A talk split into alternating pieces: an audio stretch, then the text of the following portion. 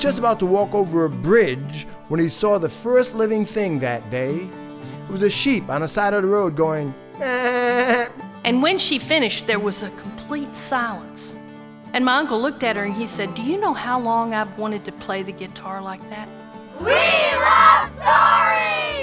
It's time for the Apple Seed, filled with stories for you and your family. All kinds of tales from all kinds of tellers folk tales, fairy tales, personal and family tales, historical tales, and more. We've been doing it since 2013, bringing these stories into your home and into your heart. I'm Sam Payne. It's such a pleasure for me to be with you every time you tune in to the Apple Seed.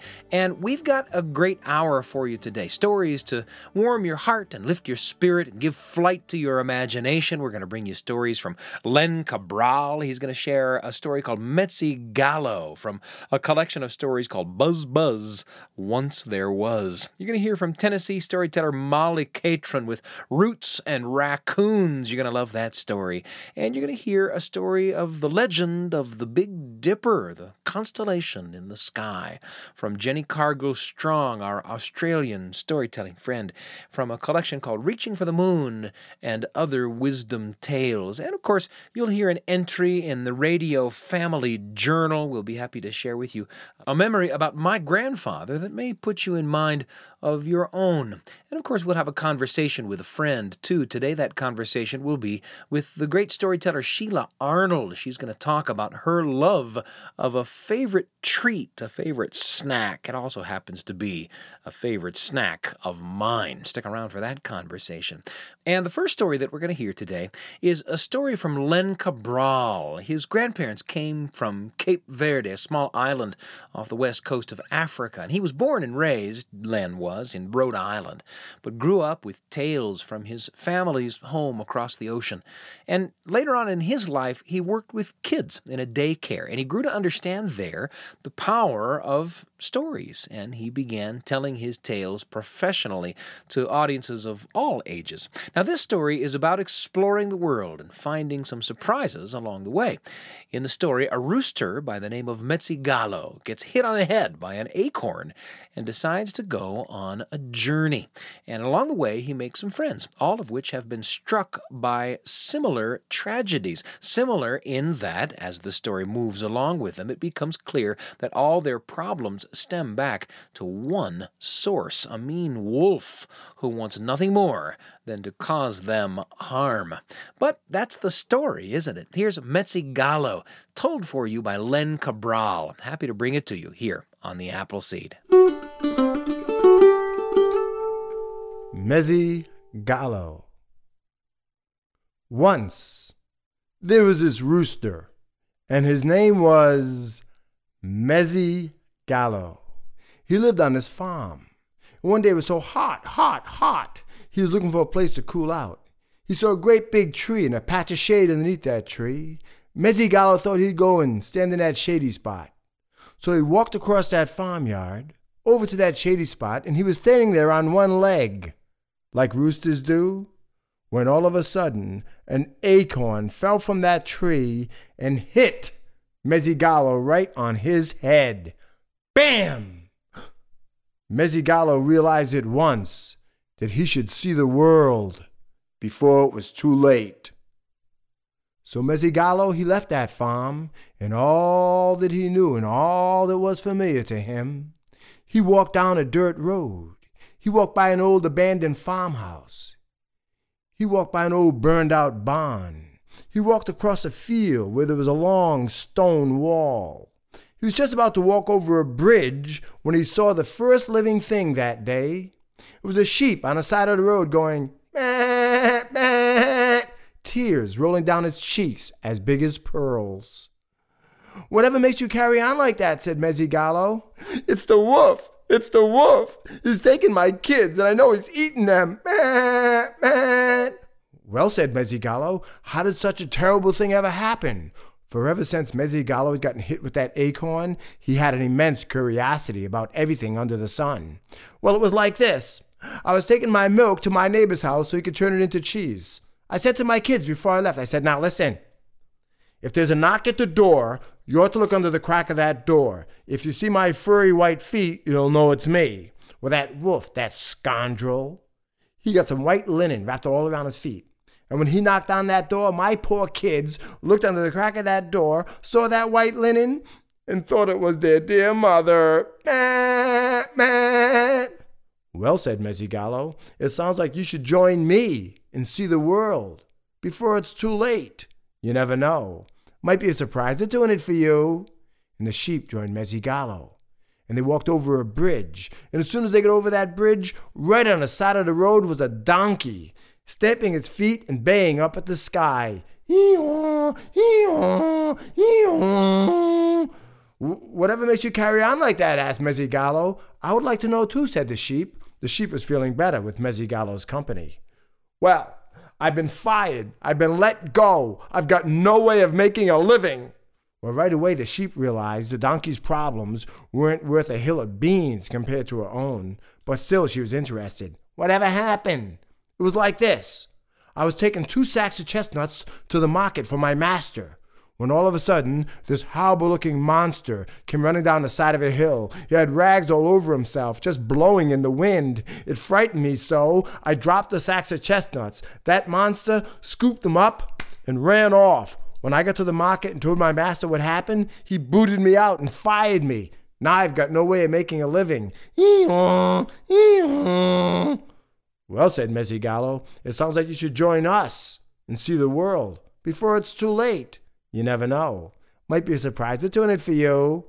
And the donkey joined the sheep in Mezzigallo. And they started walking down a hill. When all of a sudden the donkey said, What's that in the road ahead? And the sheep said, What's that in the road? Ahead? And it was. It was a cat laying in the middle of the road with its head resting on its front paw it had one unblinking eye. Well, they walked up to that cat, and Mezzigallo said, Whatever happened to you? It looks like you've been squeezed through an olive press. Well, the cat stood up to its full height and said, Well, I was passing the time of day with this wolf. We were talking about the weather and politics. When all of a sudden it had some sort of fit or something, it attacked me. I fought him off with all my might, but I lost my eye. Hmm. Well, said Mezzigallo, it sounds like you should join us and see the world before it's too late. You never know. Might be a surprise of doing it for you. And the cat joined the sheep, the donkey, and Mezzigallo. And they started walking down the road. When all of a sudden the donkey said, That looks like a dog in the road. And the cat said, Let sleeping dogs lie. And the sheep said, It's not asleep. And he walked over to that dog, and that dog was just wavering back and forth, back and forth. Mezzigallo walked up to the dog and said, Whatever happened to you? You look a wreck. I am a wreck. I was sitting here minding my business when I was attacked by a wolf. I had to bark, bark, bark, bark, bark. I barked myself barkless. Well, said Mezzigallo, it sounds like you should join us, see the world, before it's too late. You never know. Might be a surprise tune it for you. The dog joined the cat, the sheep, the donkey, and Mezzigallo. And they started walking down a path into the woods till they came to a little old brook. And they walked alongside that brook. Then that brook became a river. And then it became a raging river. And it started to get dark. And Mezzigallo said, We better hurry up and find a place to spend the night before the animals who look for their food at night come out. And he looked and he said, I see a light. And if there's a light, that must mean there's a window. And if there's a window, must mean there's a house. Come on. And they ran alongside that ridge and river until they came to a riverbank. And they walked up that riverbank, and right on top of that riverbank was the most unusual house. It was all put together with logs and branches and boards and wire and mud and hay and rocks, all just mashed together like that. The sheep looked at that house and said, Whoever lives here has an untidy mind. Come on. And they walked over to that house and he opened the door and they looked in and there were all these chicken feathers on the floor. And Mezzigallo said, These chicken feathers make me nervous. They make me wonder where the chickens are. And Donkey said, Don't pay them any mind. This is just where they keep the livestock. Let's look up in that room. And they walked further into that house, and they walked up some steps. And they opened the door, and they looked in, and there was a makeshift bed on the floor. Then there was a chest of drawers. Then there was a painting on the wall. And right below that painting it said, Grandmama. And they looked up. Ah! It was a painting of a ferocious wolf with big fang like teeth, had on a red kerchief. Ah! This is the wolf's house. The cat said, Good thing we saw part of the world because now it's definitely too late. The dog said, Let's run away, let's run away. The sheep said, I sense danger, I sense danger. Let's hide, let's hide. Quickly, Mezzigallo blew the light out in the window and he flew up on the door jamb above the door. The dog hid behind a cedar chest. The cat jumped into the fireplace with its one unblinking eye. The sheep went up and hid up in the bedroom. The donkey hid behind the door just in time because the wolf hit the door. The door swung wide open. The wolf walked into that house and he said, Urgh, my light went out. Urgh. And then he looked over at the fireplace and he saw that one unblinking eye, the cat. And he thought it was an ember from the fire. And he said, At least I can stay warm. And decided to walk toward the fireplace. Just then the cat jumped out the fireplace and went scratch, scratch, scratch, scratch, scratch, scratch, scratch. Mezzigallo came off the door jamb, started pecking the wolf on the head. Peck, peck, peck, peck, scratch, peck, scratch, peck. The dog started barking. Woof, woof, scratch, peck, woof, scratch, peck, woof, scratch, peck. The wolf ran up the steps, opened the door. The sheep came running down, ran into the wolf, knocked him backwards down the steps. The wolf stood up just in time because the donkey jumped up with its hind legs and licked right into that wolf, knocking that wolf out the house. He rolled down that embankment right into that raging river and got swept away. Those animals, they looked at one another, and before they could say a word, they heard, eh, eh, eh. And they walked over to that cedar chest, and they opened up the cedar chest, and there were three baby sheep. And the mother sheep said, My babies, my babies. Ooh, ooh, ooh. And they looked in, and there were two sacks of chestnuts. And they pulled the chestnuts out the cedar chest, and the cat said, I wish somebody would find my other eye. And Mezzigallo said, Friend, I'll be your other eye. And all the animals said, Well, I'll be your other eye. And they cleaned that house up. They, they got all the chicken feathers off the floor. They took that painting off the wall. They went and they buried it. And they made that house a bit more tidy. And that first night, they had a big, big roasted chestnut dinner, and they lived there still. But if any of you good people should be out gallivanting, and you cut through the woods, right? And you come up on a little old brook, and you follow that brook for a while, then that brook becomes a river. Then it becomes a raging river. You look up on the riverbank, you see a little old house. It's a bit more tidy now. You go over and you knock on that door. If no one's there, sit on a stoop a while, wait for them. They'll come back. They're just out seeing the world before it's too late. You never know. Might be a surprise in it for you too.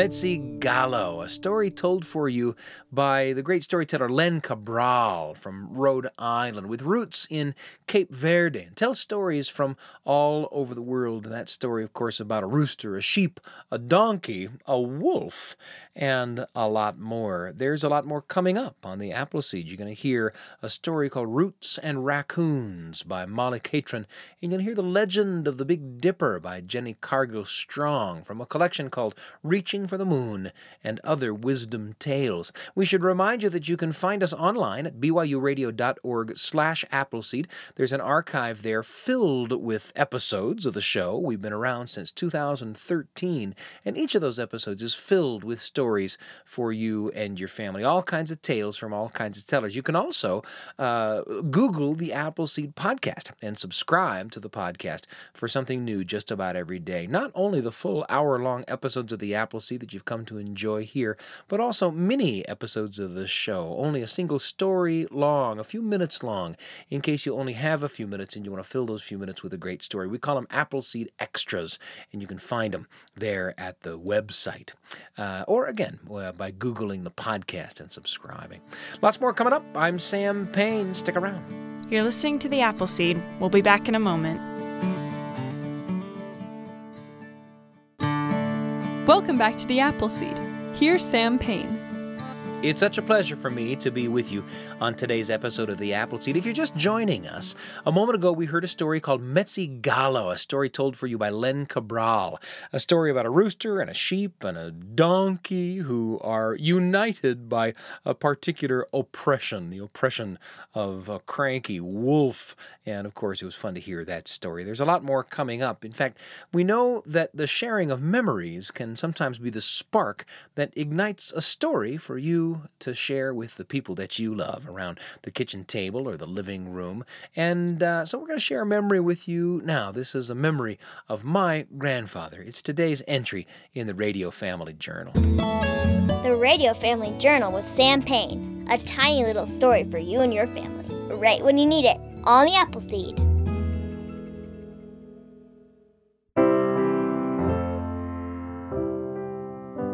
My grandfather was a stern old guy.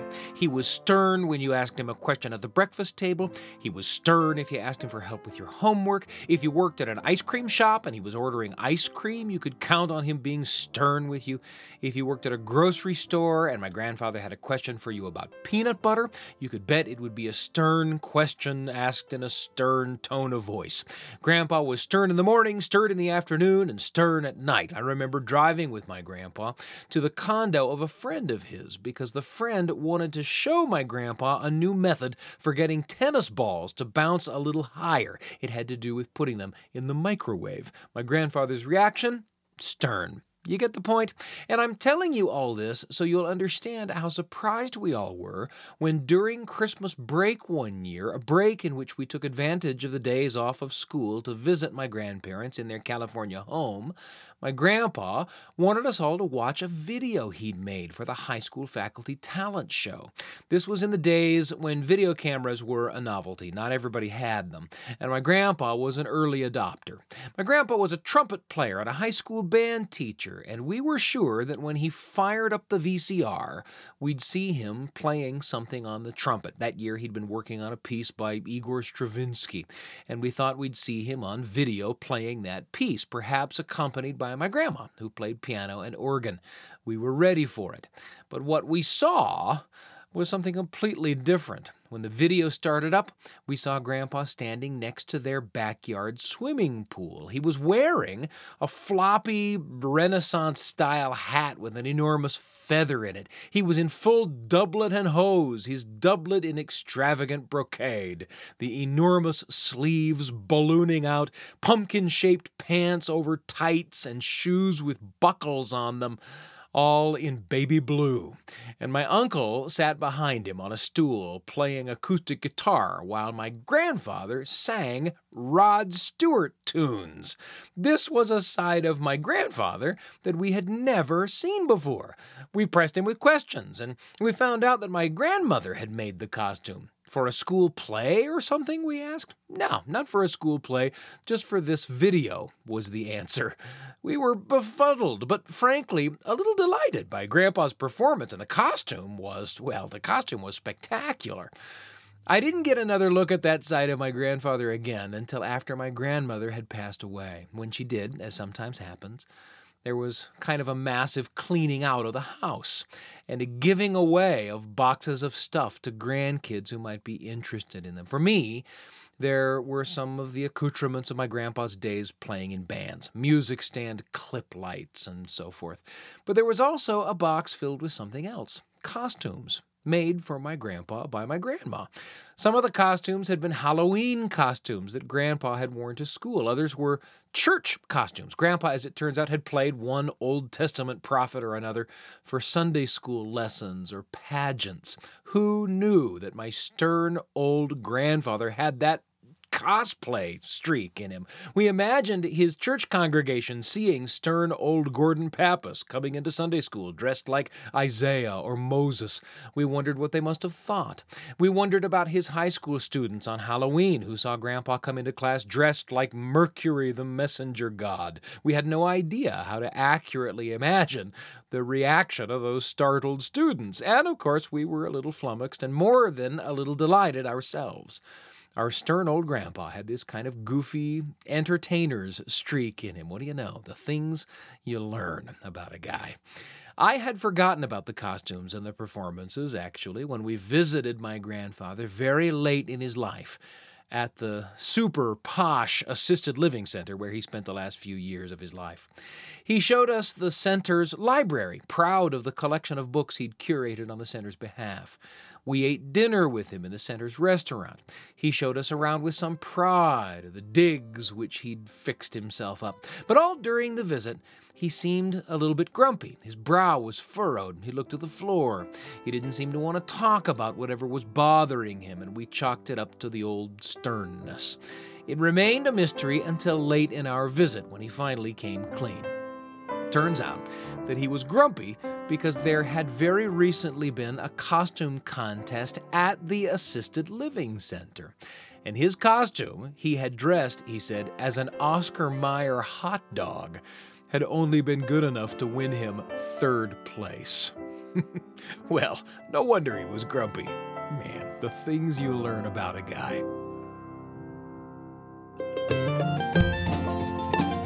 The Radio Family Journal with Sam Payne. A tiny little story for you and your family, right when you need it, on the Appleseed.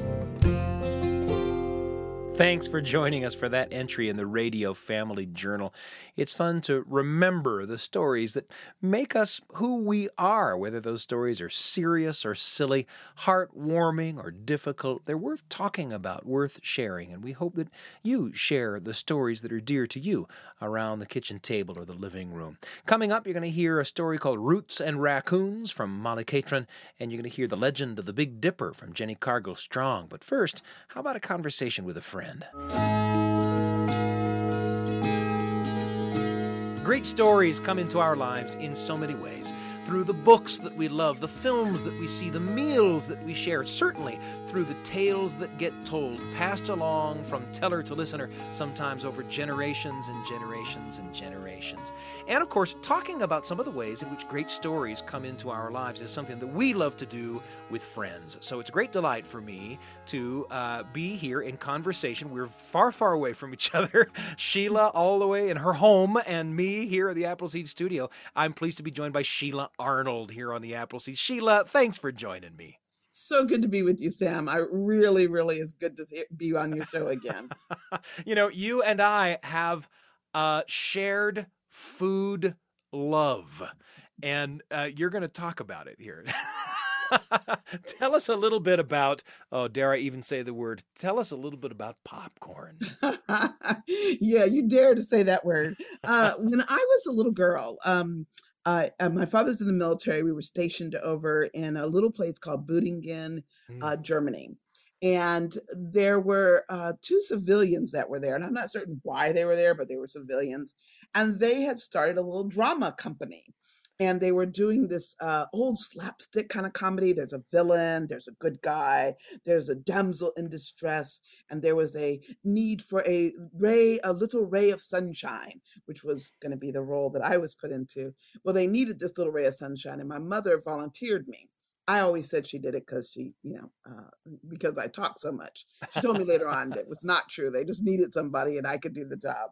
And so I got this role as the little ray of sunshine in this play. And the play was a huge hit on our base. I mean, soldiers came, families came. It was wonderful. It was a great success. Such a great success that they were asked to go to different bases all around Germany. So I'm going to school as a fourth grader, going to school as a fourth grader. And sometimes my mom is having to pick me up at school and drive me to where all the rest of the cast is already gone and drive me there. So I would get to these places and there, there would be no food to eat because it's not like we had McDonald's, you know, it's not like today. And so, but what we always had is there was always popcorn. There were these big tubs of popcorn and it was free and everybody could have it. And so, and there was butter right beside it. And so I would come in and say, I'm so hungry, mom. And she was like, fine. And she would get a bag of popcorn and give it to me. And that happened way too many times that my mother had to just give me mm. bags of popcorn. Mm. And so I would just eat bags of popcorn. And to this day, I am addicted to popcorn. So if you order a bag of popcorn for Sheila, don't expect one that I will share it with you, and two um, that I won't end it. I will finish the bag of popcorn. It's very dangerous for me, but I just remember how much fun I just that my mother being in her. You know, what can I do for this child? Why Yeah. she didn't make me sandwiches? I have no idea. But she, I'm thinking about that now, Sam. Why didn't my mom just make me sandwiches to go on the she, she knew what was going to happen, but I, that's just hilarious now that I think about it. But she made me pop. But they had popcorn there, and I got to eat it all the time. Became my favorite thing. I mean, absolute favorite thing was to eat just buttered popcorn wherever I went. Oh boy, and I, the the life of a little traveling performer as a little ray of sunshine, right? and all and all there is for you. But you, you know, you think about surely there are memories of the performances, memories of those sort of that sort of cultural adventure you were having. But that little touchstone, that little key, you know, the key to unlock those memories being popcorn, and suddenly there you're thinking about not only the yeah, that wonderful taste of that wonderful popcorn, but also you're thinking about interactions with your mom. You're thinking about, uh, you know, you're thinking about that gig, you know, so you're thinking about being there overseas, and uh, and it's it's a doorway through which you can walk all the way down into the depths of that memory, isn't it? But I, I have to tell you though, Sam, I don't remember a single conversation with my mom in this whole thing, um, except for about the popcorn, which is hilarious. um, but I do remember that my job, my little ray of sunshine, I was to put my hands on the side of my face, make that O with my mouth, and say, "Oh no, she's on the train tracks." and I do realize that that eventually became, you know, like, you know, being overly dramatic yeah. was always blamed. For me, Sure. being overly dramatic was always blamed on my role as the little ray of sunshine. as the little ray of sunshine. And then, of course, you know, back then you have no idea what you're going to grow up to be, right? and here you are, you know, dare I say, the little ray of sunshine on stages all over the country, right? Telling stories and and and bringing some of that same magic to the stage now. Yeah. And, and and when it was happening to you as a little kid, you, you didn't recognize that, or maybe you did, but I, I, I know that I never recognized Mm-mm. the things that happened to me as a kid that wound up being some of those foundational things. You know, they don't seem so important as they're happening. Uh, but then you look back and you say, oh, yeah, I guess that was where it all began, you know? and and just one i know i need to be quiet but one other other thing is that i added a myth around it like i added a myth and i don't know if anybody else out there who's listening has ever done that where you've added a myth about why something happened a certain Sure. way Yeah. or why something was done and so there's a and so all along you've been saying it's because of such and such Yeah. and then you find out in your family no that wasn't the reason why i mean for years i said it is because my mother because i talk too much and then my mother was like why do you say that that's not why i put you in there they just needed somebody and you did the job Destroyed my myth, We- but it was a great myth. oh yeah, we we do tend, don't we, to make m- meaning out of the things that happen to us, even the things that don't mean anything. We we tend to wrap them up in all kinds of mythology, like you say, right? well, I'll tell you, my mouth is watering. I think after this conversation, I'm gonna pop up a little batch, and uh, I'm excited about it. Sheila, thank you so much for joining us. Bye, Sam. Great stories come into our lives in so many ways. Such a pleasure to chat with Sheila Arnold. We'll be sure to have her back. Coming up, a story from Molly Catron called Roots and Raccoons. You won't want to miss it. I'm Sam Payne. You're listening to The Appleseed. We'll be back in a moment. Welcome back to the Appleseed. Here's Sam Payne. It's such a pleasure for me to be with you on today's episode of The Appleseed. If you're just joining us, a moment ago we had a conversation with the great storyteller Sheila Arnold about her love of popcorn. That's my kind of conversation. Up next, a story from Molly Catron. It's a story about a family reunion. Now, she's nervous at first about going to this family reunion, hasn't been to one in a few years, decides to go and take her grandchildren with her, and she doesn't know exactly what her relatives are going to think of her family. But there's nothing to worry about. Here's Molly Catron with Roots and Raccoons here on the Appleseed. Will the circle be unbroken? By and by, Lord, by and by, there's a better home awaiting in the sky, Lord, in the sky. It's a small town, that Hartselle, Alabama. It's right up in that northeast corner of Alabama, and if you weren't looking for it, you'd just miss it. It must have been even smaller when my daddy grew up there 90 some years ago. The White family's a family of a Italian immigrant. As the story goes, he knocked his brother out of the tree and never turned around to see what happened. He just kept on running until he got to Ellis Island, where Michelle Bianco became simply Mikey White.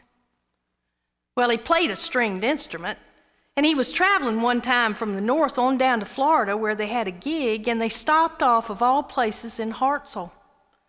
And when it was time for the band to leave, old Mikey White decided to stay. He was described as a colorful man, spoke broken English. His favorite expression was goshy dingy. He'd say, Goshy dingy, Mikey White thinks this, or Goshy dingy, Mikey White says this. One time he was working for the railroad and he was operating one of those hand cars when a train started coming straight for him. Well, when he realized that the train was going to hit that hand car, he jumped off of it and it tore that hand car all to pieces. Well, the next day he found himself in the superintendent's office and he was getting chewed out because he hadn't saved the company equipment. And old Mikey said, Goshy dingy, you can get another hand car, but you can't get another Mikey White. He later became a cotton farmer, and he won, he won the heart of his woman, Mati, Martha Kent. And they got married and had six children that lived.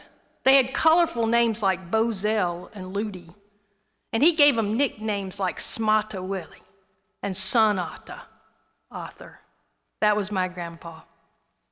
Now, Arthur, with his Al Pacino looks, won the heart of the sweet and gentle Emma Holloway. And they were married and went about the business of raising nine children four girls and five boys. My daddy was one of them. Now, they were poor but an honest family, and things got really tough for all of them, my daddy decided to join the Navy. Now, he was only 16 years old, but he joined anyway. He went down there, and when the recruiter said, How old are you, son? He said, I'm just 16. And the recruiter said, Well, we're going to let you join anyway because we think the Navy needs good old honest boys like you.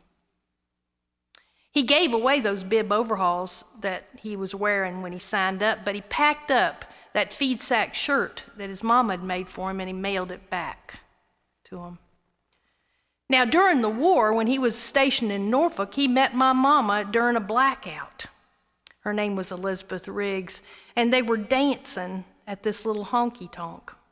I somehow in my mind envisioned them playing something like, I'll be seeing you in all the old familiar places. So I asked my mom about it. I said, What were you dancing to? And Mama said, I think it was walking the floor over you. Well, after Daddy got back from World War II, I was born along with all the 74 million baby boomers. And we would go often to see the family in Alabama. And when we did go, we would have to travel from the east coast of Virginia all the way to Alabama. It was like a 15 hour trip. We would wind our way through every mountain pass that you could imagine getting there. And along the way, I would sleep in that back ledge in the car. And we would pass neat places like a live alligator farm, farm or Rock City or, or something like that, but Daddy wouldn't stop for any of them. He made me even carry a potty in the car. But I was my grandma and grandpa's first grandchild. And when I got there, it was wonderful because I was pawed and pampered by every one of them. Some of the first memories I have was playing around my grandpa's sick bed. Uh, he had been sick for a time, he had cancer. He wouldn't let me kiss him in the mouth because he thought it was catching. My um, youngest uncle, who's only a few years older than me, would show me how the cap on his iron bed would lift up, and that's where he hid his money. And I remember watching my grandma. She was slow, her actions were slow and methodic, and she had a soft voice, and she was always busy, but she seemed to move at this soothing pace. And pace. And in later years, I would see her working crossword puzzles, and she would very carefully lick the end of that lead pencil and make perfect letters in the boxes of those crosswords. Every year, the White family has a reunion around the 4th of July. I love to go back there because I retain the status of being the oldest grandchild, and I am still pawed and pampered by all my aunts and uncles.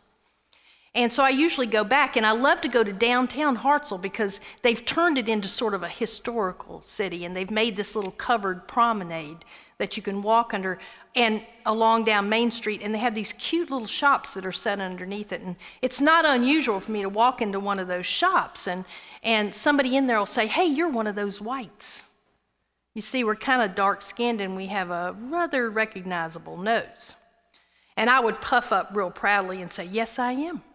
And they'd say, Well, whose daughter are you? And I'd say, Fred's. Then they proceed to tell me some neat story about my dad, like how he used to ring up the operator on the old wooden phone and stand on a stool and serenade her with his guitar. And then they'd pull me out into the main street and they'd point to these huge oak trees that were lining Main Street. And they'd say, Look there, said, Your great grandpa, Mikey White, planted those oak trees. And I would realize at that moment that my roots there run just as deep, if not deeper, than those oak trees. Well, you know how things will go. The last two or three years, I haven't been to the family reunion. You can always find an excuse not to go. You know how it goes. You're busy with work, uh, you're tied up with church activities, whatever it was. I seem to find some reason not to go every year. But this particular year, I felt pretty guilty about it. I mean, after all, um, my daddy and, and two of his brothers are gone, and this past year they had lost one of his sweet sisters, Martha. And so I felt like I really needed to go back there for them. They're well into their 80s, um, and I didn't know how much longer I'd have them. So the guiltier I got, the more I decided I had to go. So I arranged a trip two weeks after the reunion. I decided I'd take my three granddaughters because they're now 13, 10, and 8, and all they'd seen of them was pictures. And I thought it'd be a good time for me to spend some time with them. I was also going to take my 92 year old mother. I wasn't brave enough to take my two and a half year old grandson. So we piled in that car, and it's only a five hour trip from where I live in Tennessee now. So I arrived there.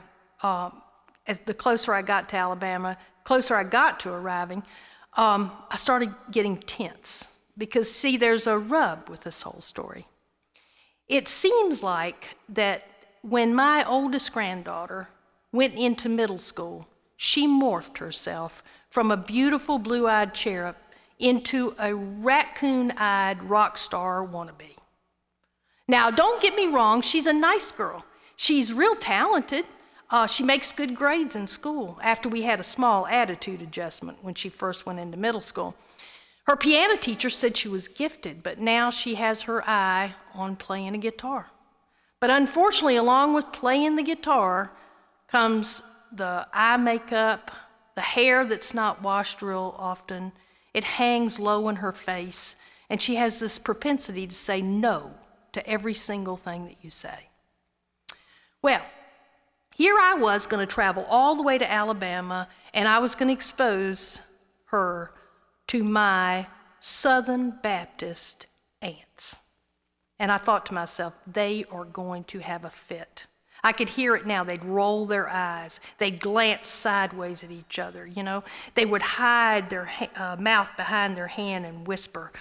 Oh, it was going to be terrible. The closer I got to my cousin's house, the more tense I got. And by the time we were in the driveway, I was about in a panic because all I could envision was my cousin's kids' kids, all very pristine faces, sitting in front of the TV watching uh, the Brady family reruns.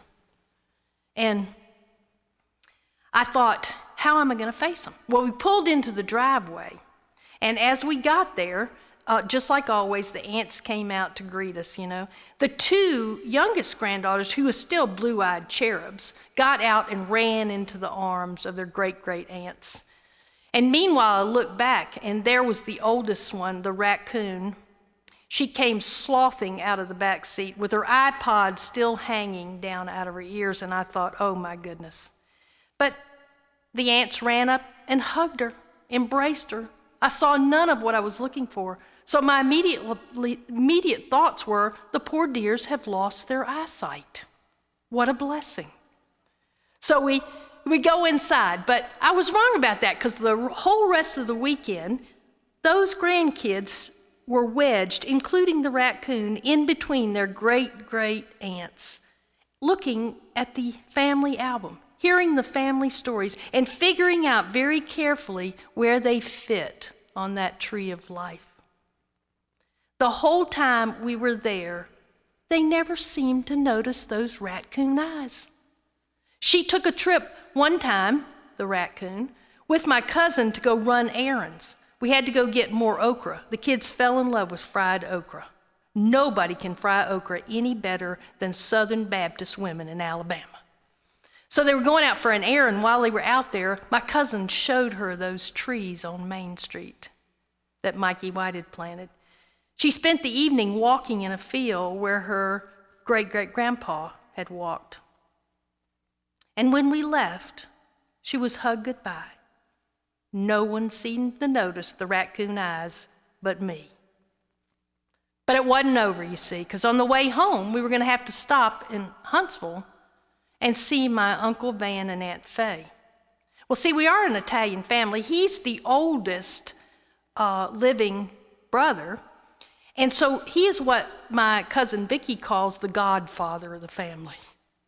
And somehow or the other, we all seek his approval. Now, he's a gentle, kind man. He's well educated. He was a rocket scientist at the Huntsville Arsenal.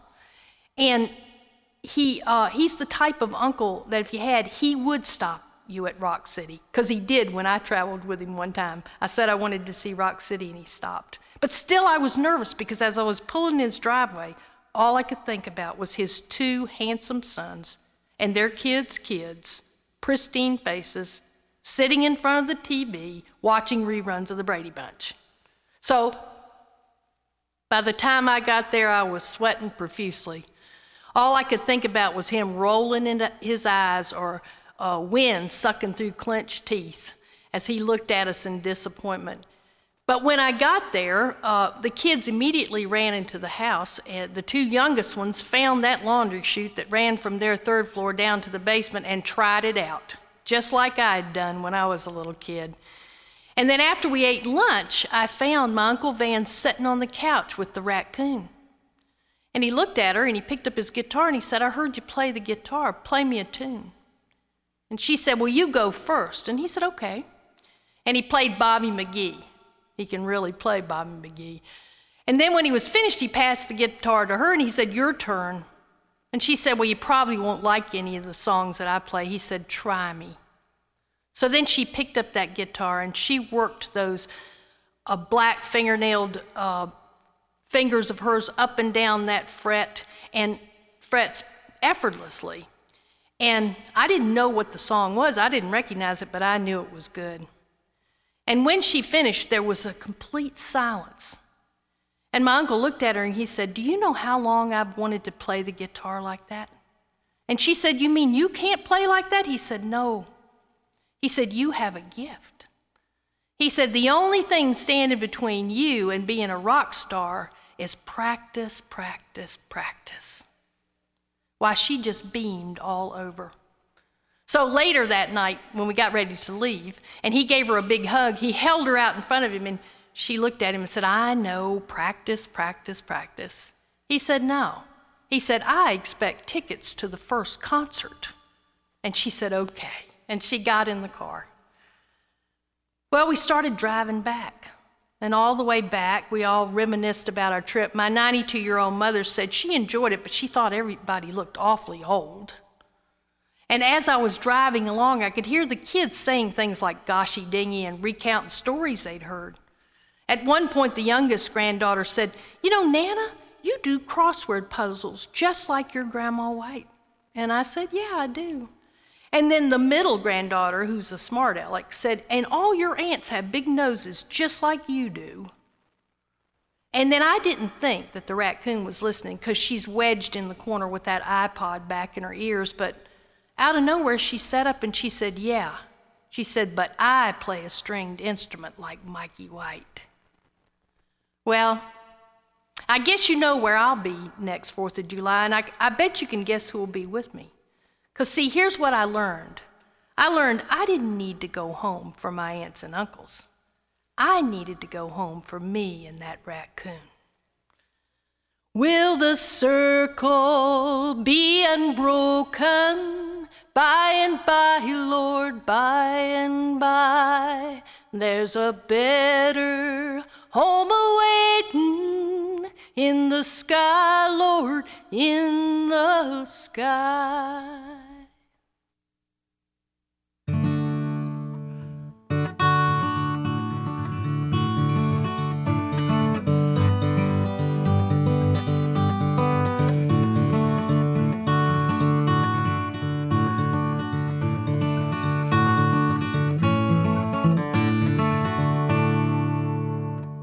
Roots and Raccoons, the name of that tale from Molly Catron. And we're going to wrap up today with a story from Jenni Cargill-Strong, the Australian storyteller, who's going to share with us the story of a little girl, uh, her village going through a terrible drought, and she and her mother don't have enough to drink. It's a story about how powerful an act of kindness can be. There's just about nothing that can compare with it during uh, good times or bad. Here's Jenni Cargill-Strong with the legend of the Big Dipper here on the Appleseed. This story explains a group of stars that look like a ladle or a dipper. Long ago, when people wanted water, they couldn't just turn on a tap. They had to carry it in buckets from a river or a well, then scoop the water out of the bucket with a dipper. It is this way still in many places in the world. The legend of the Big Dipper. Once, long ago, but not that far away, a little girl lived alone with her mother in the outback. It hadn't rained there for a long, long time. The waterholes, creeks, and rivers had all dried up, and there were only little trickles of water in certain hidden places. The grass turned brown and crunched beneath people's feet. Wild creatures that had somewhere else to go left but many animals had nowhere to go. The little girl's mother had been working hard to try to get food for her daughter, but now she could barely get out of bed. As her mother lay sleeping, the little girl thought and thought about where she could get some fresh water for her mother. She remembered a story her grandfather had told about a drought that happened when he was a boy and how he had found a trickle of water that helped his family. I will search for some water like grandfather did.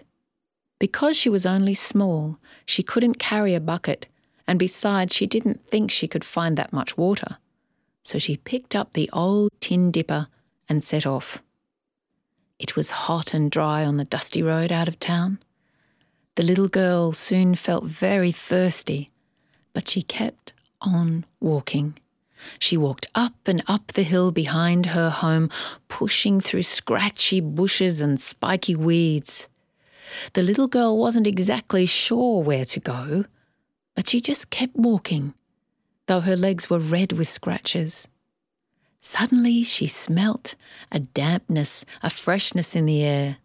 She moved towards the fragrance, and then she saw it, a little seep of crystal clear water spilling down over mossy rocks. The girl sighed with relief and filled her dipper. It filled slowly, drip by drip. When she drank that water, it was so fresh and pure. Oh, she felt wonderfully refreshed. And when she had had enough to drink, she refilled the dipper and then set off down the hill, trying hard not to spill any water. She hadn't gone very far when she came across a koala at the base of a tree. The little girl had never seen a koala so close before, but she noticed that the koala was watching her dipper closely. Are you thirsty? As if to answer, the koala came closer to the little girl. Gently, she knelt down next to the koala, poured some water into her hand, and let the koala lap it up. The water was so pure, it made the koala feel well again. It gave the girl a long look, turned, and headed back into the bush. The little girl was so busy watching the koala walk away that she didn't notice her dipper had refilled itself and turned from tin to silver. The little girl felt very happy as she walked down the hill, being careful not to spill any water. As the little girl reached the edge of town, she saw a frail old man scratching around in the garden for some food but everything in his yard was wilted and brown. The little girl stopped and said, Excuse me, sir, would you like some of my water? Oh, yes, my girl, I would. This water is really for my mother, but I know she won't mind if I give you some. The old man walked over and drank gratefully.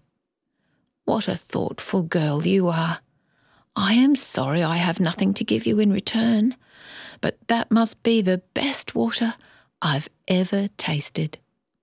You are very welcome, sir, said the little girl. She felt so happy she wanted to skip for joy, but instead she walked carefully so as not to spill any water. She was so excited about telling her mum about the koala and the old man that she didn't notice her dipper refilled itself and turned to gold. At last, the little girl arrived home. She pushed open the door. Her mother was still in bed, but sitting up. Hey, Mum, I have some really special water for you. Look. Oh, how wonderful, my darling. Her mother sat up and gratefully drank the water, leaving some for her daughter. She handed it back, saying, oh, That was the best water I've ever tasted, and I have left some for you. The little girl was thirsty again after her long walk home in the heat, so she was about to take a sip when a knock came at the door. The girl opened the door to find a stranger. There stood a bent old woman with white hair, dark skin, and one blind eye. She was dressed in rags and covered in the red dust of the road. Hello, Auntie. You look like you need a drink of water. Yes, I do. Oh, I would love a good drink of water. Can you spare a drop for me, darling? Sorry we don't have much, Auntie, but you can have this. The old woman gratefully took the dipper and drank deeply. You are a very good, kind girl. Then she winked at the little girl and smiled. The old woman lifted that dipper high up into the air. Suddenly, the little girl saw that her dipper was now made of beautiful, sparkling crystals. The old woman turned it upside down, and where the last drop spilled onto the ground, a spring formed. Crystal clear water that came from deep underground bubbled up, enough water for the whole town and the wildlife to share. Then that old woman lifted the dipper high up into the air and she tossed it up high, high into the sky, so high that it never came down. The little girl and her mother hugged each other happily, but when they looked up to thank the old woman, she had disappeared. That night, the townspeople gathered around the new spring excitedly, and when they looked up into the sky, they saw that the girl's crystal dipper had become a new constellation of stars.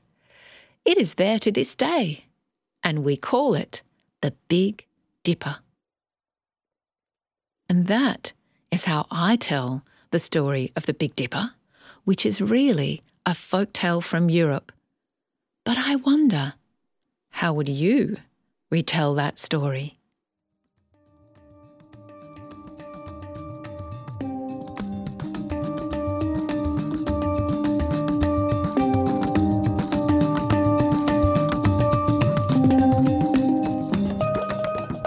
The Legend of the Big Dipper, told for you by Jenni Cargill-Strong here on the Appleseed. What a pleasure to have been able to share with you that tale along with Molly Catron's Roots and Raccoons, a conversation with Sheila Arnold about popcorn, and the story Mezzi Gallo from Len Cabral. Join us online at byuradio.org slash Appleseed. Of course, you can Google the Appleseed podcast for something new just about every day. Our producer is Jeff Simpson. I'm Sam Payne. Such a pleasure to have you with us on the Appleseed. Thanks for joining us for an hour of stories, music, and conversation made for you and your family and brought to you by The Appleseed. The show is a production of BYU Radio. We'll see you next time.